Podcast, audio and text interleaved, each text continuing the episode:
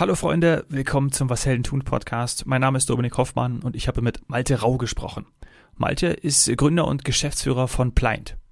Pliant ist der einzige Anbieter mit dem Fokus auf eine schnell einsetzbare digitale Kreditkarte mit hohen Kreditlimits, Cashbacks, darüber haben wir viel in der Folge gesprochen, den besten Wechselkursen und Integrationsmöglichkeiten in bestehende Setups von Unternehmen.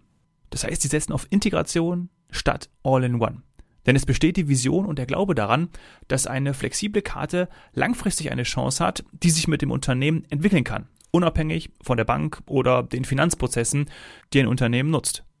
Plein bietet sowohl die bekannten physischen Kreditkarten an, als auch virtuelle Karten. Und das ist total spannend, denn virtuelle Karten funktionieren genauso wie physische Karten, nur dass eben keine Karte aus Plastik zur Verfügung gestellt wird, sondern die Kartendaten werden über die Pliant-App zugänglich gemacht. Was das bedeutet und welche Vorteile Pliant generell hat, das verrät Malte in der Folge. Jetzt viel Spaß beim Zuhören. Ja, wer träumt nicht davon, eine eigene Firmenkreditkarte zu haben? Am besten äh, ohne Limit, ja. Äh, so stellt man sich das wahrscheinlich vor. Malte, wie war es bei dir? Hast du mal eine Firmenkreditkarte dieser Art besessen in deinem früheren Leben? Ich glaube, früher, als ich Berater war, hatten wir, glaube ich, so American Express Karten, war dann auch cool, irgendwie so mit 22 äh, so eine goldene in der Hand zu halten und dann äh, ging die zwar gegens äh, private Konto, was dann nicht so cool war eigentlich. bei uns zum Beispiel anders, dass die, ähm, dass die Kreditkarten vom Firmenkonto abgehen, aber damals war das schon, ich glaube, eigentlich letztendlich ein cooles Gefühl, auch so aus, Aushängeschild, hey, man hat schon gerade geschafft. Aber eigentlich habe ich das Gefühl, das ändert sich gerade halt extrem. Und äh, ich hoffe, da können wir auch dran mitwirken, weil wir da äh, ja dieses, ich sag mal, dieses Prestige einer Karte von damals als etwas outdated mittlerweile sehen. Ja, genau so ist es. Ich durfte mal die Firmenkreditkarte, ich weiß gar nicht, die war gar nicht, die gehörte einfach einem Unternehmen, war dann auf, ich glaube, sie war auf den CEO sogar ausgestellt. äh, mit der war ich mal unterwegs, das war auch ganz lustig, da habe ich natürlich meine, meine Späße mitgemacht, aber natürlich nichts, äh, nichts dergleichen mir irgendwie getraut. Ähm, aber daran erinnere ich mich auch noch, aber deswegen finde ich es wunderbar, dass wir über Pliant sprechen. Sag zu Beginn mal, was Pliant überhaupt ist. Ja, sehr gerne. Also Client ist eine flexible digitale Firmenkreditkarte. Ähm, warum flexibel oder was bedeutet flexibel in dem Fall? Dass unsere Karte sich quasi integrieren lässt in bestehende Finanzprozesse. Das heißt also, wir sind nicht so stark darauf fokussiert, neue Software in einem Unternehmen einzuführen wie vielleicht andere. Mhm. Und äh, zusätzlich dann aber, falls Kunden Spezialisten brauchen, dort mit Partnerschaften quasi anrücken, anstelle zu sagen, wir können alles am besten, sondern wir fokussieren uns auf die Karte. Dadurch haben wir auch den Vorteil, dass wir insbesondere über den Preis auch ähm, sehr günstig an, äh, an den Markt quasi herangehen können. Das bedeutet, auf der einen Seite haben wir sehr hohe Cashbacks ähm, und auf der anderen Seite sehr gute Wechselkurse, eigentlich auch die besten Kurse im Markt, was das angeht. Und dadurch hat man sogar die flexible oder die finanzielle Flexibilität, sich auszusuchen, was man vielleicht zusätzlich noch kaufen möchte. Mhm. Über die Cashbacks und auch so Partner, die jetzt müssen wir später unbedingt noch sprechen. Äh, okay. Da habe ich so einiges gelesen, vor allem äh, weltweiter Flughafen-Lounge-Zugang. Also über das müssen wir natürlich noch sprechen. Aber ich verstehe es, also es ist eine, eine einfache digitale Nutzung. Ich habe ja. auch auf eurer Website das Wort virtuelle Karte gelesen. Mhm. Äh, äh erklär das nochmal, was das heißt. Genau, also virtuelle Karten, das ist quasi so das, äh, womit man mittlerweile primär oder auch unsere Kunden primär Online-Zahlungen machen bedeutet, es gibt nicht die physische, also was ist ein typisches Beispiel von früher? Also du hast ja gerade auch gesagt, es gibt jetzt die CEO-Karte. Mhm. Ähm, heutzutage kann man die gar nicht mehr weitergeben, weil jeder ja diese SMS-TAN hat. Also ja. du kannst auch reisen gehen, brauchst aber das Handy vom Chef. Ähm, auch gut. Und mit den, mit den virtuellen ist das sehr viel einfacher. Und du hast halt auch die Offline von der Online-Welt getrennt. Bedeutet auch, wenn du entweder eine Karte mal nutzt, wo du dir nicht sicher bist, ob das jetzt äh, nicht der coolste Online-Shop ist und die Daten vielleicht mal verloren geht, kann man die Karten sofort wieder zumachen. Mhm. Ähm, oder wenn der Chef seine physische Karte verliert, da hören wir so Geschichten, dass sie teilweise in Tresors liegen, weil man halt die Online-Zugänge mit einer physischen Karte bezahlt, dann würde ja letztendlich alles kaputt gehen. Ne? Also das, solche Horrorgeschichten hat man auch so. Der Google-Account als Beispiel ist jetzt zu, weil der Chef auf Reisen seine Karte verloren hat. Marketing klar. Ne? Und dadurch sind halt diese virtuellen Karten sehr von Vorteil. Das ist quasi nur die Kreditkartennummer, die Gültigkeit und dieser dreistellige Code und die hat man dann äh, online verfügbar und kann die dann benutzen und auch auf Knopfdruck erstellen, dass dann wirklich in Echtzeit auch mal, dass zum Beispiel Auslagen dadurch ersetzt wird, wo früher jemand gesagt hat, mach mal einen Vorschuss. Heute im Homeoffice sagt man dann, kauf dir den Bildschirm, hier ist 100 Euro auf der Karte und danach wird die Karte wieder weggeworfen. Und das ist halt so der primäre Use Case, also wirklich online und halt in Echtzeit auch Karten zu erstellen. Mhm, verstehe. Und im Grunde kann dann jedes eingetragene Unternehmen Pliant nutzen, bei euch Kunde werden. Genau, also aktuell sind es ähm, Firmen aus dem Handelsregister, das heißt, es muss dort einen mhm. Eintrag geben und das ist unsere primäre Kundenbasis, genau. Ja. Ah, cool. Ich, ich, vielleicht nochmal auch der, der Sprung nochmal zurück oder zur Eingangsfrage, wo wir auch ein bisschen, wo ich ein bisschen zweideutig natürlich drüber, äh, drüber gesprochen habe, aber äh, warum eigentlich äh, Firmenkreditkarte? Das ist ja auch etwas, was, äh, ja, also was Vorteile bringt natürlich. Wir haben gerade auch schon was angesprochen. Mhm. Mit irgendwie äh, Flughafen, Launchzugang oder, oder was auch immer, über die Cashback sprechen wir unbedingt noch. Ähm, aber gibt's mittlerweile auch so eine große Akzeptanz? Also man hört das ja irgendwie, es ist ein Traum, aber hat eigentlich auch also gibt's diese, diese Firmenkreditkarte bei jedem auch? Ist die weit verbreitet oder ist das irgendwie, ich kenne mich überhaupt nicht aus. Hast du da irgendwie. Ja, also das ist genau dieser Punkt, also warum ja auch schon einige sich jetzt in diesem, in diesem Bereich, äh, ja, sag ich mal, aktiv werden und viel gegründet wird auch im Kreditkartenbereich, weil man halt auch so in der Vergangenheit wirklich gesehen hat, es gab sehr viel Innovation auf der Akzeptanzseite. Also auch hat man selbst im privaten Leben, also meine, jetzt gerade in Deutschland war jetzt vor ein paar Jahren das erste Mal, dass Kartenzahlungen überwiegen den Bargeldzahlungen. Ähm, mhm. Bedeutet halt, man sieht überall jetzt diese kleinen Lesegeräte, aber auch im Online-Bereich wird halt die Akzeptanz sehr viel höher. Und dann hat man, aber sieht man erst, dass im Nachhinein jetzt auch die Innovation auf der Kartenseite langsam anzieht. Das hat man erst im mhm. Konsumentenbereich gesehen, also durch digitale Banken. Und das Gleiche sieht man gerade im Fintech immer so leicht zeitverzögert auch im B2B-Bereich.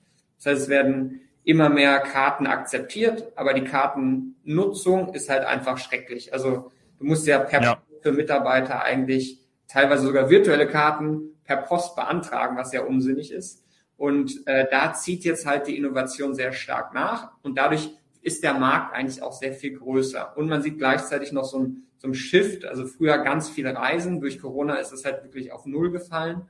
Ähm, aber diese ganzen Online-Tools, die werden ja alle mit Karte bezahlt. Also ja. Jeder, der wahrscheinlich das Tool, über das wir telefonieren, zahlst du mit Kreditkarte. Das heißt, es gibt halt einen ganz anderen neuen Anforderungskatalog für Online-Einkäufe. Und da sind halt die bestehenden traditionellen Anbieter haben halt keine Feature dafür, weil sie halt ihre physische Karte zuschicken und äh, die Chefkarte sollte halt nicht überall hinterlegt sein. Ja. Und das deswegen gehen viele in die Richtung. Ja, ja, ja, verstehe. Nachvollziehbar. Und das unterscheidet euch ja dann auch von den traditionellen Kreditkartengebern, dass ihr eben diese Vorteile bietet. Genau, genau. Also da gehört man natürlich auch viel in, der, in den digitalen Prozessen hinzu. Das heißt, der Antrag kann komplett im Internet ablaufen. Man muss nicht irgendwie in eine, in eine Filiale und man kann dann, wenn das Unternehmen einmal auf der Plattform ist, auf Knopfdruck Karten verteilen. Die sind dann in zwei Tagen in der Post oder virtuell in Echtzeit verfügbar. Und man hat auch Echtzeitdaten. Also wir treffen noch so oft Kunden an, da ist die, einmal im Monat kommt die Abrechnung und dann läuft jemand durch, durchs Büro und sagt, wer hat die Belege, wer hat die Karte draufgelegt. ja. Und bei uns geht das in Echtzeit, du kannst Belege direkt hochladen, werden schön zentral in der Buchhaltung äh, ja, äh, zusammengeführt. Ja. Und manchmal ist es nur ein Knopf, der den Buchhalter glücklich macht, und zwar, wer hat es nicht eingereicht? Und dadurch, dass jeder eigene Karten hat, weiß man dann auch sofort, wer es war. Ja. Ja, geil, diese beiden Bereiche dann auch zu haben. Ja. Und ähm, bei euch sind das Visa-Kreditkarten, oder? Genau, also man muss sich ja immer entscheiden, in welche Richtung man mhm. geht, Mastercard oder Visa. Ähm, hat den einfachen Grund, dass man ja auch die Akzeptanz braucht, sonst müsste man ja nicht nur die Kunden akquirieren, sondern auch sagen, ich muss jetzt zu jedem Kiosk gehen und sagen, bitte akzeptiere meine Karte in der Zukunft. Und dadurch, dass wir Visa nutzen und auch eine echte Credit Card sind, also nicht eine Prepaid oder Debit, werden überall akzeptiert. Also da gibt's dann keine, keine Einschränkungen. Ja. Ja, klar. Und ist, hat das dann auch was mit, mit Sicherheit und Datenschutz zu tun? Also wenn man gerade auch auf so bewährte, also wie Visa-Karte zurückgreift, oder ist das etwas, was ihr dann als, als Client auch komplett ähm, mit, also neu mit aufbauen musste? Das ist ja dann auch wahrscheinlich, ein, ich stelle es mir auch als eine Herausforderung vor, aber genießt wahrscheinlich bei euch dann auch absolut hohe Priorität. Ja, genau. Also Datenschutz ist ja allgemein einfach ein extrem dominantes Thema ähm, in allen Technologieunternehmen. Da ja. sind wir quasi nicht ausgenommen. Wir haben natürlich auch noch zusätzlich das Thema Bankgeheimnis dazu. Mhm. Ähm, das heißt, da ist natürlich dann auch noch mal einiges Zusätzliches zu tun. ist jetzt aber äh, Datenschutz in dem Bereich natürlich äh, immer im Verhältnis zu Karteninformationen. Ähm, da sind man, äh, gibt es halt bestimmte Regularien, die man einführt, die auch über irgendwelchen ISO-Zertifikaten liegen. Das nennt sich ähm, dann irgendwie äh, Payment Service ähm, ähm, Themen und äh, dann zusätzlich das Thema Sicherheit ist natürlich nochmal eins, wo es auch regulatorisch sich einfach viel tut.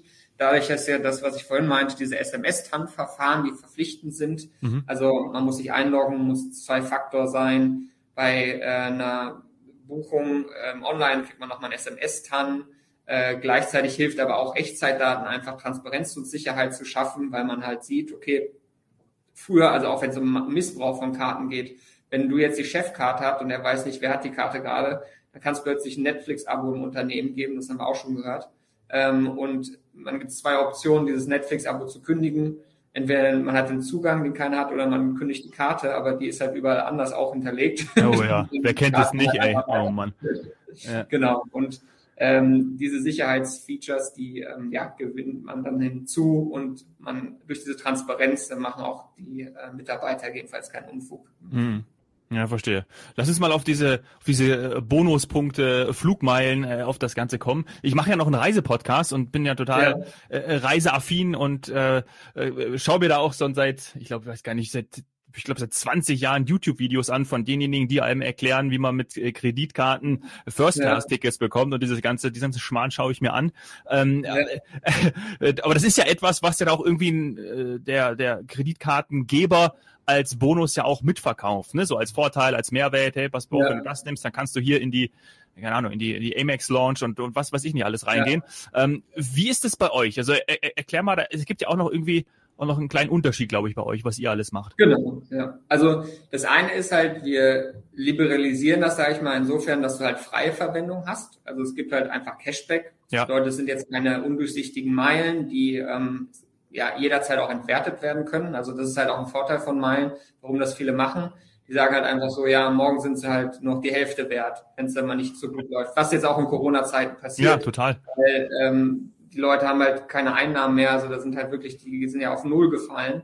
Und dann sagen sie, oh, das erste, die Rückstellung für, für Bonusmeilen halbiere ich jetzt einfach mal. Ja. Ähm, das heißt, da haben wir natürlich das ein bisschen einfacher gemacht und lösen auch ein bisschen ein Problem, weil äh, du sagst ja richtig, auch vielleicht so viele Berater, die haben dann ja auch ihre ähm, eigenen Karten genutzt. Mhm. Und äh, wenn man so mit Beratungen spricht, die sagen halt, ja, ich weiß, die zahlen alle 20 Prozent mehr, damit sie ihre Zehntel, Zehntel Cent optimieren für ihre privaten Flüge und ich zahle hier zu viel Reisekosten. Ja. Und das lösen wir so ein bisschen. Gefällt natürlich nicht allen, aber ähm, da gibt's dann so ein bisschen, sag ich mal, das Aufbrechen. Und der andere Punkt ist, also ähm, ja, wir haben auch eine Karte, weil wir sagen, es gibt halt Anforderungen. Wir wollen ja maximale Flexibilität haben. Das heißt, es gibt Leute, die wollen Launch Access. Das ist dann auch äh, entsprechend bei uns eine Premium-Karte, die ist auch kostenpflichtig. Mhm. Ähm, das ist jetzt nichts, was man über einen Status erreicht, sondern kann man einfach hinzubuchen. Was kostet die? Äh, die kostet je nach Paket zwischen 30 und 40 Euro im Monat. Mhm. Und damit ist sie im Umfang ähnlich wie so eine Platinum-Karte, aber günstiger als die von MS. Ja. Ähm, und, und, damit hat man dann auch zum Beispiel den Zugang. Genau, genau. Da gibt's dann so Provider, die dann halt weltweit, ich glaube, es sind so 2000 Lounges, äh, Zugang gewähren. Ähm, wir haben aber auch noch einen weiteren Schritt gemacht, weil so ganz das Thema, ähm, sag ich mal, Reise ist ja fast schon nicht mehr State of the Art, sondern es geht ja auch um das Verhindern. Also wir haben jetzt ein Programm gelauncht, das nennt sich Client Earth. Da geht es halt wirklich darum, unter, äh, sag ich mal, wir nennen es so ein bisschen Klimaschutz statt Bonusmeilen, mhm. weil eigentlich äh, muss ja jeder seinen Beitrag leisten. Äh, und äh, da geht es dann darum, dass halt diese Cashbacks wirklich automatisiert zur Kompensation genutzt werden und auch gleichzeitig der Ausstoß geschätzt. Das kennt man schon von so ein paar Konsumentenbanken. Mhm ähm, wo dann entsprechend irgendwie pro Euro ein Baum, das bringt einer Firma halt nichts, weil die muss es ja wirklich messen. Mhm. Und es ist halt auch sehr viel mehr drin über Cashbacks im Firmenbereich als im Konsumentenbereich, sodass man wirklich einen signifikanten Mehrwert leisten kann. Das ist ein optionales Feature, ähm, aber dadurch kann man halt das so ein bisschen aufbrechen, weil auch im Reisebereich die Leute dann sagen, vielleicht ein Prozent doesn't, wie sagt man, doesn't make my pants fly off. Mhm. Ähm, und äh, dann aber sagt, okay, das ist aber eine Tonne CO2, äh, das macht da halt schon nochmal einen Unterschied und wird auch sehr gut angenommen. Mhm. Äh, du hast gesagt, man kann sie zusätzlich hinzunehmen. Das heißt, es ist äh, eine Funktion, die man dann aktivieren kann und dann kann ich entsprechend irgendwie ja. den weiß nicht, CO2-Ausgleich, äh, werdet ihr den dann berechnen oder wie funktioniert das? Genau. Also okay. wir schätzen quasi dann auf Basis der Ausgaben. Ähm, das ist für uns auch so ein bisschen der Punkt. Wir reden mit vielen Unternehmen, die wissen halt gar nicht, wo oben und unten ist im Klimaschutz. Wo fange ich an? Einfach, mhm. wie messe ich? Wie kompensiere ich? Da gibt es so viele Änderungen. Jetzt kommt noch das Pariser Abkommen bald und dann ist das Kyoto abgelöst und was mache ich denn? Und wir übernehmen einen Teil davon wollen einfach einen Einstieg bieten. Ja, das heißt also, okay, mhm. ich mache jetzt einfach, tue erstmal was Gutes, kostet es ja am Ende auch nichts. Aber dann im nächsten Schritt ähm, haben wir auch Partner, in die wir uns dann integrieren im Bereich CO2-Accounting. Da sehen wir das dann quasi so, wie die Buchhaltungsintegration muss die Zukunft halt auch sein, dass diese Informationen auch in ein CO2-Accounting laufen. Mhm. Ähm, und dann auch bald so Reiserichtlinien zum Beispiel. Also könntest du auch technologisch, sag ich mal, abbilden, zu sagen, du darfst jetzt mit der Karte kein Taxi mehr fahren, sondern nur noch öffentliche Nahverkehr. Aha. Um halt solche Geschichten zu verändern oder CO2-Limits auf Reisen umzulegen und solche Geschichten. Da passiert noch sehr viel. Ähm, wir, das Ergebnis ist, du machst mit jedem Euro natürlich, tust du was Gutes. Wir sagen aber auch jemand, um vollständig quasi das Thema abzuhaken, da brauchst du halt so einen, so einen Profi, ähnlich wie wir halt diesen Ansatz haben, dass wir uns mit, mit Profis zusammentun, um halt das komplette Accounting zu tun äh, oder zu machen. Mhm. Weil dann gehören schon noch ein paar mehr Informationen dazu. Also wir machen eine erste Schätzung, aber wenn man es ganz genau will, dann muss man ja sagen, ich bin von Taxi von A nach B, das waren zehn Kilometer. Ähm, das heißt, wir geben eine erste Indikation und man tut Gutes. Das ist so der, ja. der Einstieg. Ja. ja Finde ich total großartig. Auch toll, dass es auch so, so integriert schon ist, weil es natürlich dann, wir wissen ja alle, das, was einfach ist, wird auch genutzt und äh, so könnt ihr natürlich ein Unternehmen auch, auch Hilfestellung leisten. Aber ich finde insgesamt, wenn wir über die Unternehmen, über den Bereich Fintech sprechen, über Bezahlmöglichkeiten, das boomt ja seit, seit ein paar Jahren. Ne? Also ich weiß nicht, vielleicht auch aus deiner, aus deiner Sicht, weil du aus der Branche kommst, ähm, mhm. wo geht da die Reise hin? Auch gerade für euch, aber vielleicht auch insgesamt, weiß ich, ob du jetzt eine, dir eine, eine Markteinschätzung äh, äh, zutrauen magst, aber äh, ja. woran, woran liegt das? Also weil, weil aufgrund dieser Einfachheit oder aufgrund der technologischen Weiterentwicklung, aber warum gerade dieser Bereich und diese Bezahlmöglichkeiten so, ja. so voranschreiten? Also wenn man sich das auch so in der Vergangenheit anschaut, mal, was sind denn so wirklich die großen, werthaltigen Fintechs? Ähm, da siehst du mhm. halt, ich meine, PayPal ist ja auch schon uralt, aber es ist halt Fintech, Klarna. Das ist alles die Kombination von auf der einen Seite Massenmarkt, aber auch Technologie. Bedeutet, alles im Payment-Bereich ist so kompliziert, dass du weißt, eine Bank kann nicht aufholen. Also das ist so, sag ich mal, der, so der super Basic-Thema. ähm, ja. Du siehst ja Lending-Startups, ähm, also quasi Kreditplattformen und ähnliches, die haben es historisch schon schwer, weil die Bank meistens immer noch günstiger war. Ja? Mhm. Das heißt also, da weißt du, okay, ich habe eine, eine Interaktion mit dem Kunden. Ich sage einmal, du bist ein guter oder schlechter Kunde, du kriegst einen Kredit, ja, nein. Das heißt, da ist jetzt, da kannst du halt sagen, ich baue Know-how auf über besondere Daten, das ist okay. Aber dieses wirklich, ich habe Payment, ich kann eigentlich jedem Konsumenten was anbieten und äh, es ist technologisch kompliziert, hast du halt in dieser Kombination. Und das siehst du jetzt auch im B2B-Bereich, dass das jetzt quasi eine mhm. Kreditkarte ist jetzt nicht wie der, der kurzlaufende Kredit für einen Freiberufler, ähm, sondern es, ich kann, wir haben Kunden, zum Beispiel Jung von Matt, ähm, ja. Sehr große Marketingagentur, etabliertes Unternehmen. Wir haben auch Unternehmen, die sind fünf Mann aktuell groß. Und diese Kombination, diese Reichweite, die hast du halt nur im Payment. Das betrifft einfach jeden. Und das ist halt wirklich ein, eine Kombination, die halt gerade in diesem Payment-Bereich und so weiter sehr stark, ähm, sag ich mal, Gründung auch anzieht. Und auf der anderen Seite siehst du halt im, im Lending-Bereich, also wenn es um Kredite geht, das wird immer kurzlaufender. Also du siehst, früher gab es die Fünf-Jahres-Kredite und jetzt gibt es teilweise nur noch die Einjahres- bis Halbjahreskredite, wo es halt kurzfristig um Liquidität geht und solche Geschichten. Und da ist halt auch kein Riese entstanden. Ne? Ähm, also alles Payment extrem groß. Das sind dann halt entweder wirklich komplette Neobanken oder halt Payment und ähnliches.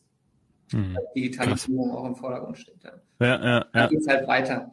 Es gibt jetzt ja auch die ersten Banken, die halt größer bewertet sind, noch Revolut, wie, ähm, wie tatsächliche äh, etablierte Banken auch in der Bewertung, wobei sie immer noch im Kundensegment nicht so viel größer sind und darf man auch nicht äh, vergessen. Das heißt, es ja. wird äh, Reifegrade geben, aber das sind halt wirklich etablierte Player, die sich da jetzt entwickeln. Und das ist wirklich, wo vorher nichts da war, Klischee-Digitalisierung. Bei uns ist ja auch wirklich ein Klischee-Digitalisierungscase, wenn du halt hörst, der schreibt einen Brief zur Bank und kriegt vier Wochen später äh, eine Kreditkarte in der Post versus ich Knopf, drück Knopf. Das ist ja einfacher geht's nicht, ja. Also das ist ja fast ja. ein No-Brainer.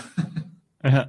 Ja, das stimmt. Und in dem Bereich äh, bist du ja auch seit zehn Jahren oder seit über zehn Jahren ja auch schon tätig. Du hast deine Beratungsjahre auch schon angesprochen. Wie, wie, wie kam das zusammen? Vielleicht nochmal so kurz zum Abschluss auch so ein bisschen dein Weg, das wäre toll. Ja. Wahrscheinlich hast du dich auch schon immer da für diesen Bereich interessiert, oder? Ja, also man, man hat angefangen, ich glaube, äh, bei mir ist auch ein bisschen einfach Glück dazu gekommen. ich habe äh, ich hab angefangen zu arbeiten, wo gerade quasi ähm, die Krise 2008 so ein bisschen noch die Nachwehen waren, also 2010. Und damals wurde extrem viel im, im Risikomanagement gesucht. Ähm, und äh, das Thema hat mich interessiert, war immer sehr zahlenaffin und bin dann quasi als Berater eingestiegen ähm, und habe äh, viele Risikogeschichten bei Banken gemacht und bin dann aber ähm, auch durch einen Zufall 2013 zu, zu Auxmoney gegangen, was damals also die Fintech 1.0 Welle in Deutschland war. Ja. Und damals hat man halt noch ganz anders lernen müssen, wie Fintech funktioniert. Ähm, also auch zu sagen, also in der Bank war ich noch so, okay, ich habe jetzt als Beispiel, der Kunde macht folgende Angaben und den kann ich glauben. Wenn du im Internet plötzlich bist, kannst du dem nicht mehr unbedingt glauben. Da gibt es natürlich dann viele Leute, die versuchen zu betrügen und ähnliches. Und mhm. Sich mit solchen Fragestellungen auseinanderzusetzen, das war wirklich so beim Fintech 1.0 noch notwendig. Mittlerweile, wenn man ein Fintech gründet, da haben plötzlich die Fintechs auch so viel Geld, dass sie einfach Leute direkt aus der Bank holen können und die nicht mehr durch diese, sag ich mal, harte Schulung äh, oder Schule gehen müssen, um das alles zu lernen. Und das war, da gehört halt wirklich auch manchmal einfach dazu, richtiger Zeitpunkt, richtiger Ort. Ähm, aber äh, habe es nie bereut, den Wechsel und habe dann ja acht Jahre lang im Fintech-Bereich, mal auf der Investmentseite, bei anderen Startups auch als Berater tätig gewesen und einfach viel gesehen und äh, ja, mir auch viel Wissen angeeignet und das ist das jetzt alles läuft gerade sehr schön in diesem Projekt auch zusammen und äh, nochmal so eine sehr große Herausforderung. Insofern, ich hatte früher ja viel ähm, diese Kreditvergabeseite und jetzt kommt noch diese Payment-Seite dazu. Wir kombinieren ja eigentlich zwei vollständige mhm. Fintechs, also ein komplettes Lending-Fintech mit einem kompletten Payment-Fintech. Ähm, und das ist nochmal so eine sehr schöne äh, ja, Krönung der Komplexität, aber es macht richtig Spaß.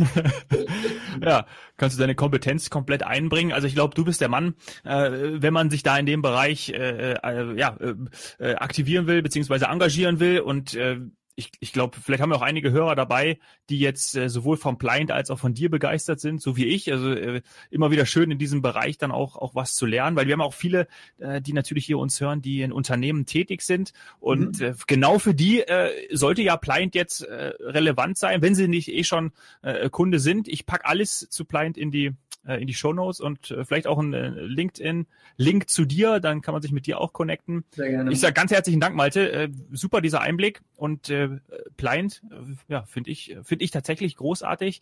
Vor allem, weil ich was für den Klimaschutz tun kann.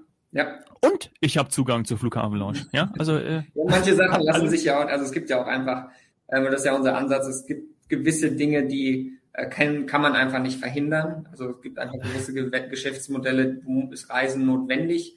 Ähm, ja. Und das ist halt da auch. Nicht immer. Ja. Genau. Genau. Genau, und da wird sich ja auch eh noch viel tun.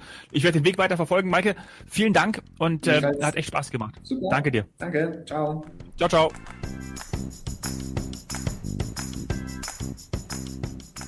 Was habe ich aus dem Gespräch mit Malte mitgenommen? Drei ganz wichtige Punkte. Einfache, digitale Nutzung und Verwaltung, das kann Pliant. Die Integration statt Migration, also statt der All-in-One-Lösung, um so bestmöglich in dem Unternehmen und in den internen Prozessen verankert zu sein und darin sich auch entwickeln zu können. Und die Flexibilität durch die unfassbar guten Konditionen. Wenn dir die Folge mit Malte gefallen hat, freue ich mich auf eine 5-Sterne-Bewertung bei iTunes. Schick mir auch gerne Vorschläge zu Gästen, Freunde, Bekannte aus deinem Umfeld, mit denen ich hier im Podcast über ihr Business sprechen darf. Tu das am besten über Instagram at domhoffmann oder schreib mir gerne eine E-Mail an dominik.hoffmann at washeldentun.de. Danke vielmals, bis bald. Cheers, Hero.